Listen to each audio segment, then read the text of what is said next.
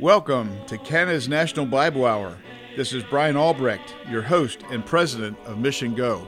Happy New Year. We're glad that you're listening. I thought a good verse to start the year out would be found in Galatians chapter 2, verse 20, which says, I am crucified with Christ, nevertheless I live, yet not I, but Christ liveth in me. And the life which I now live in the flesh, I live by faith of the Son of God, who loved me and gave himself for me. What a great verse that tells us how to have connection with God.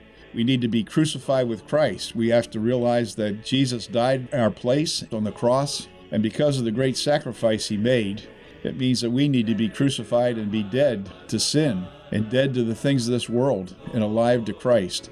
And it says we live by faith. We trust God for everything. We don't trust the world. We don't trust our own efforts. We don't trust people around us. We trust only Christ. And as we live by faith, God blesses us and uses us and helps us to reach out to a, lost and fallen world. We need to be light in such a dark age.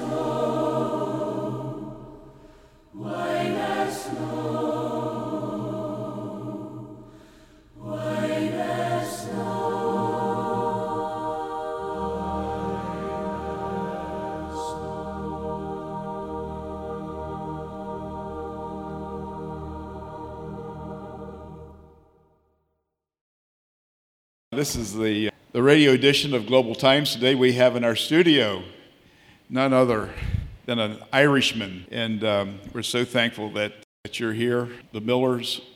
And uh, they've had a tremendous ministry over the years. Um, I've had the privilege of being in their home and preaching in the church there. And when I was there, they had uh, two services. They had the regular service, which had several different uh, nationalities. But then they had, I think it was a Romanian church that followed on. And that was quite an experience to try to uh, go through translation. That was, um, that was a, a, scary experience for me. But um, you might tell us about that, Rob, uh, Rob Miller. Well, um, toward the end of the 90s, we had a, a, huge influx of immigrants. A lot of them were from uh, Romania, from Eastern Europe. And um, uh, five Romanian guys showed up in church one Sunday and said, Would you welcome Romanians here? And I wasn't really thinking, and I just said, Well, we welcome all kinds of sinners here. And then I realized that this had to be translated, and then it struck me, you know, humor is often lost in translation. But, um, but they got the humor and they all laughed, and a few weeks later, they all showed up with their families. Um, and that began a relationship and a, a ministry with, with Romanians. Um, that developed into uh, a Romanian language congregation, um, which had, um, I suppose, at its peak, probably had about 50 people or thereabouts. Um, when the economic crash came in the early 2000s, a lot of them moved on to find other work. Um, and we merged, uh, some of the Romanians then merged with another Romanian congregation uh, and um, I think three or four families came into our English speaking congregation. Um, so we now have, I think, last count, about immigrants from about 24 different countries. Wow. Praise the Lord. How long have you been at the church there? Um, 32 years. Wow. So. Praise the Lord. It's what one of our church members refers to as the fungus effect. Apparently, I've grown on them. So. I always used to tell my mother in law that there were really only two kinds of people in the world the Irish and those who wish they were. Um, she's not quite so convinced, having been married to an Irishman as well, so. yes, yes, and we know um, with uh, Deb, there's yeah. deal with across the ocean and things. Yeah, her dad passed away uh, in May. Yeah. And uh, her mum's not very well at all either. So it's you start to feel the distance in times like that. Yeah. Yeah. We've always appreciated your ministry there, and um, you also head up our corporation there and have uh, kept that in order and uh, kept everybody in line over all these years. And I've appreciated your help there. I haven't made a lot of those board meetings recently, but uh, Rob's really a pivotal person for us in, in Ireland, and um, he's sort of a go-to person. And they, you've accepted a lot of uh, teams, uh, short-term teams, and uh, you've been able to, to, get a lot of different uh, people connected over there. Um, I don't know if you have any stories you'd like to tell us about some of those things or whatever. I think we were just talking the other day and saying that you know the, the, the short-term workers we've had over the years um, have always been a blessing. Some of them haven't stayed that long. Some of them have been here for, have come for six months or a year, some slightly longer.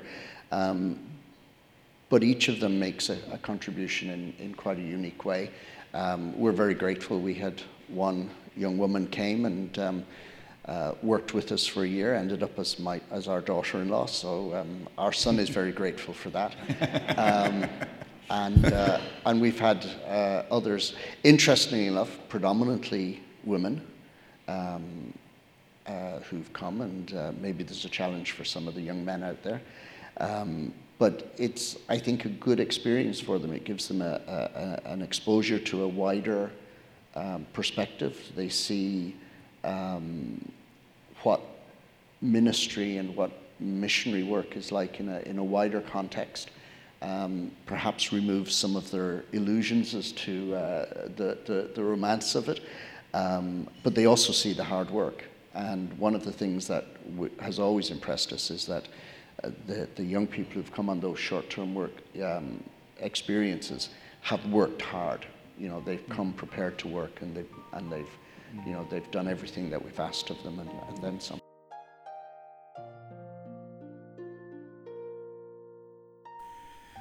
Thank you for listening to Canada's National Bible Hour. As you're aware, this is a listener supported program, and we continue to ask that you would continue to support our ministry. This month, we're offering the booklet entitled He Did This Just for You by Max Lucado. This is a wonderful booklet, I believe, for the beginning of the year. Uh, it's basically a booklet that talks about what Christ did on the cross and the fact that he died for our sins and took our place and gives new life and, wants to have a relationship with each one of us. And that's really described very well in this booklet. And I thought since it's the first, um, first month of the year, that this would be a good booklet to have to share with friends, just to be encouraged and be blessed by the gospel once again. And it might give us a fresh start for the year to, to see how we could share the gospel throughout the year to, uh, to reach people for Christ. And so I highly recommend this booklet. I think it'll really be a wonderful encouragement to each of us who are believers in Christ, but also it'll be a tremendous blessing to those who uh, receive this from you. So it's an evangelistic tool that uh, you can use. This month we're offering uh, this booklet entitled He Did This Just for You. Uh, to order your copy, please write to Canada's National Bible Hour, Box 1210, St. Catharines, Ontario, L2R 7A7, or in the United States, Box 2010, Buffalo, New York 14231.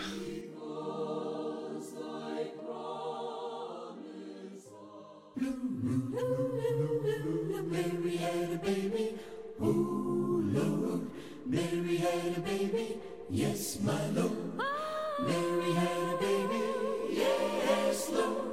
The little bitty baby is the Son of God. Where did she lay him? Laid him in a manger. Yes, Lord. wrapped in the swaddling. Yes, Lord. The little bitty baby is the Son of God. Start keeper shining. Oh, moving into heaven. Yes, Lord. Stood above the stable. Yes, Lord. The little bitty baby is the Son of God. What did she name him? Named him King Jesus. Yes, Lord. Wonderful counselor. Yes, Lord. The little bitty baby is the Son of God. Tell me who do you call the wonderful counselor? Ho, ho, ho, ho, glory, hallelujah. Whoa, ho, ho, ho, glory, hallelujah.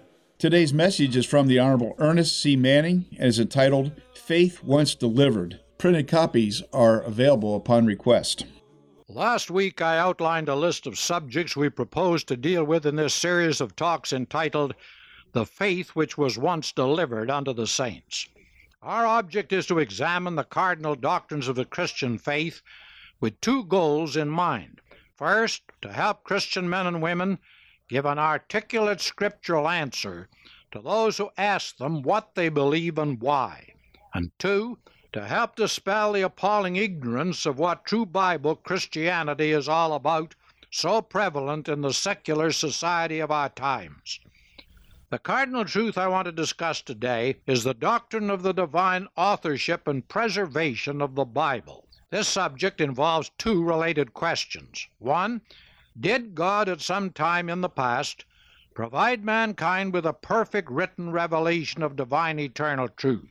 And two, if so, has he preserved that perfect written revelation so that we may rightly claim to have in our possession today a word perfect Bible that is in very truth the verbally inspired, divinely preserved, infallible, and inerrant Word of God? This matter certainly is not a mere academic exercise. There is at stake so much that affects and therefore should concern us all. It goes without saying that if the Bible is really the infallible and inerrant Word of God, it is by far the most valuable and important book in the world. It is humanity's one and only source of absolute knowledge pertaining not only to this life, but to the life to come. Anyone would be a fool to ignore or be indifferent to such a book. Now, the fact is, the Bible claims to be the infallible and inerrant Word of God. If its claims are false, then it is a fraudulent hoax, a book claiming to be something it is not, in which case it stands self discredited and unworthy of our attention. You see how much hinges on the question of whether it is or is not the book it claims to be? The first proposition I present to you is that there is a wealth of irrefutable evidence supporting the Bible's claims of divine authorship and therefore infallibility. Its human writers consistently affirmed that the words they wrote were not their own, but were words they were moved to write and speak by the Holy Spirit of God. Few of the writers were learned men in a literary sense. And yet the Bible represents the highest standard of literary style and diction in every language into which it has been translated. How is this possible? The only rational explanation is that the human writers were mere tools in the hands of God, who was the real author of what they wrote. Further proof of divine authorship is evidenced by the matchless harmony within the 66 books comprising the canon of Scripture. Think of it. Some 40 different writers, many of them unknown to each other, writing about subjects they acknowledged they did not understand, and over a period of 1600 years. And yet there is not one single contradiction within or between the 66 books of the Old and New Testament. Impossible if they were the authors but perfectly logical and understandable if God was the author of all Scripture, as the Bible affirms. Further proof is provided by the literal exactitude with which Bible prophecies have been fulfilled. The human writers, left to themselves, could not possibly have foretold future events in such detail and with such accuracy. The Bible's longevity and endurance, despite concerted efforts to destroy it, bears further witness not only to its divine authorship, but divine preservation. And certainly no honest investigator would deny the supernatural experimental effect it has had on the lives of the millions who have read and studied and believed and responded to the truth it affirms. No book written by men could possibly produce such results. But for many Christians, the most conclusive proof of all is the testimony of the Lord Jesus Christ. During his earthly ministry, he repeatedly quoted from the Old Testament books, affirming that what was there written was the Word of God. He urged his disciples to search the Scriptures as the divine record that testified of him, and rebuked the doubters as fools and slow of heart to believe all that the prophets have spoken. He not only placed his stamp of divine authenticity on the Scriptures, but affirmed God's intention to preserve them inviolate for all time. He said, Verily I say unto you, till heaven and earth pass, one jot or one tittle shall in no wise pass from the law, till all be fulfilled. Heaven and earth shall pass away, but my word shall not pass away. This matter of divine preservation has become a key issue in our day and generation. While millions acknowledge the conclusive evidence that God did in times past give to mankind a perfect written revelation of truth, many are in doubt as to whether He has preserved that revelation inviolate throughout the centuries. In other words, while accepting the divine verbal inspiration of the original manuscripts, they question the literal accuracy of the translations we have in our possession today. One clear evidence of this attitude, even among Christians, is the multiplicity of translations and revisions they have embraced in recent years, each claiming to be a more accurate translation than its predecessors. To say a translation is more accurate than a previous translation implies that it still is not 100% accurate, therefore obviously cannot be literally the inerrant Word of God, because if it was, it would be totally free from errors of any kind. In considering this matter, three important facts must be kept in mind. One, no original manuscripts of the Scriptures have been in existence for centuries. Therefore, unless God has miraculously preserved the divine perfection of his original revelation, we have no infallible Bible today. Two, unless God has preserved his original perfect revelation, the purpose of giving it in the first place has been defeated. He obviously gave it initially because he wanted mankind to have an accurate revelation of truth. It is inconceivable that he would permit that purpose to be thwarted. And three, if God has not preserved His Word inviolate, the cardinal doctrine of individual accountability is seriously impaired, if not destroyed. The Bible affirms that God holds us individually accountable to Him. The basis of that accountability is that we have been given a perfect revelation of God's will, so that we know precisely what is expected of us. If that revelation has been lost or impaired, the basis for accountability is gone. Again, it is inconceivable that God would permit that to happen. Turning to the historical records, we quickly discovered that there are two distinct lines of descent from which came the numerous Bibles we have today. It is equally obvious that from the beginning, one line has been marked by imperfections and inaccuracies, while the other line possesses all the hallmarks of divine preservation and inerrancy. Let me briefly trace the two lines of descent. The Old Testament originals were in Hebrew, the New Testament originals in Greek. The first known translation of the Old Testament from Hebrew into Greek is known as the Septuagint and was made in Alexandria, Egypt in 277 BC. From the outset, the accuracy of the Septuagint was questioned by Hebrew scholars and rejected by Orthodox Jews. It was in existence at the time of Christ, but there is no indication that he ever quoted from it or recognized it in any way. Three alleged copies of the Septuagint are still in existence. They are the Vaticanus manuscript in the Vatican at Rome, the Alexandrian manuscript, and the Sinaitic manuscript. These, together with translations of the Septuagint into Latin, made in the second century and called the Latin Vulgate, and revised in the fourth century by Jerome, together with copies of New Testament Greek manuscripts, became the basis for a long series of translations and revisions. Some of the better known editions are Bede's translation into Anglo Saxon in the 8th century, a 9th century revision named after Alfred the Great, Wycliffe's translation into English in the 14th century, and the Douay Bible in English produced in 1582 and adopted by the Roman Catholic Church.